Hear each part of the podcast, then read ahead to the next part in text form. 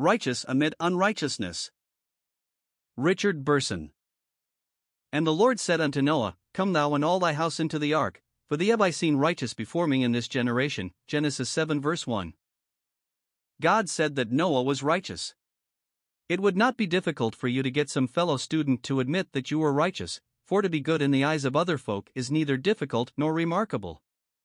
People are people and all have the same fundamental weaknesses and faults. Basically, one can say that all of mankind has the same sort of goodness as well as badness. It is not infrequent that one sees human goodness and is thankful for it, but this human goodness is not nearly as deep nor as easily attained in the life as the righteousness of God. When we are told that God said Noah was righteous, we are being told that the holy, thrice holy God, who cannot countenance sin, has judged that man's character in the whole and has found the man righteous. This is a far cry from the judgments of puny man. Righteousness truly begins when we learn we are sinners and depend upon God to do something in our lives, then righteousness begins. Some of you talk about being saved, and, yet, you know nothing of the righteousness of God in your lives, it is just so much religious talk. How sad to use words of Scripture and empty them of meaning and power in our lives. Well, you will notice that God said where and when Noah was righteous, in this generation. Nearly anyone can live a Christian life when surrounded by fellow believers, it would be downright difficult to be outstandingly bad while you are surrounded by other Christians. To be a man of God when you are surrounded by scoffers is the acid test of Christianity.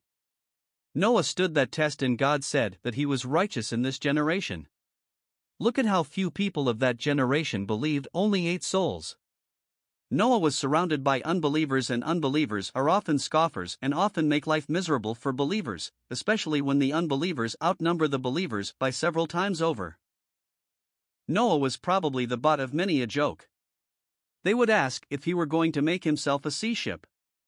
They may also have poked fun at his family for believing the preaching of their father, but Noah was righteous in that generation.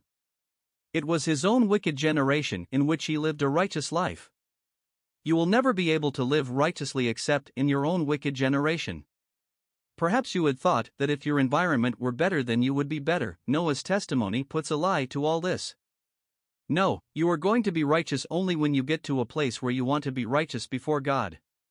When you want His righteousness more than anything else in your life, then He will fill your life with Christ, who is the righteousness of God personified.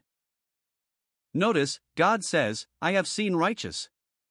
Sometimes we get the idea that we are trying to live for God, and we are really wanting God to live out through our lives, and none seems to notice it at all. God notices it. Thee have I seen righteous. God sees the attempts we make to let Him rule our lives. People about us are more conscious of the defeats and failures. God notes the attempts to let Him rule. He gains ground even when we fail Him. Failures in the life of the true Christian only tend to make one more dependent upon the source of righteousness. Sometimes the righteousness of God is like one kernel of corn in a great pile of chaff. Yet God sees that kernel of corn. Most of us see the chaff. God sees the kernel of corn. The Lord wants the chaff to decrease and the corn to increase. But He can look at your efforts to let Christ rule your life and say, Thee have I seen righteous in this generation. Take heart. He sees. He knows your heart. He is the final judge of your life and actions. Live for God. It pays.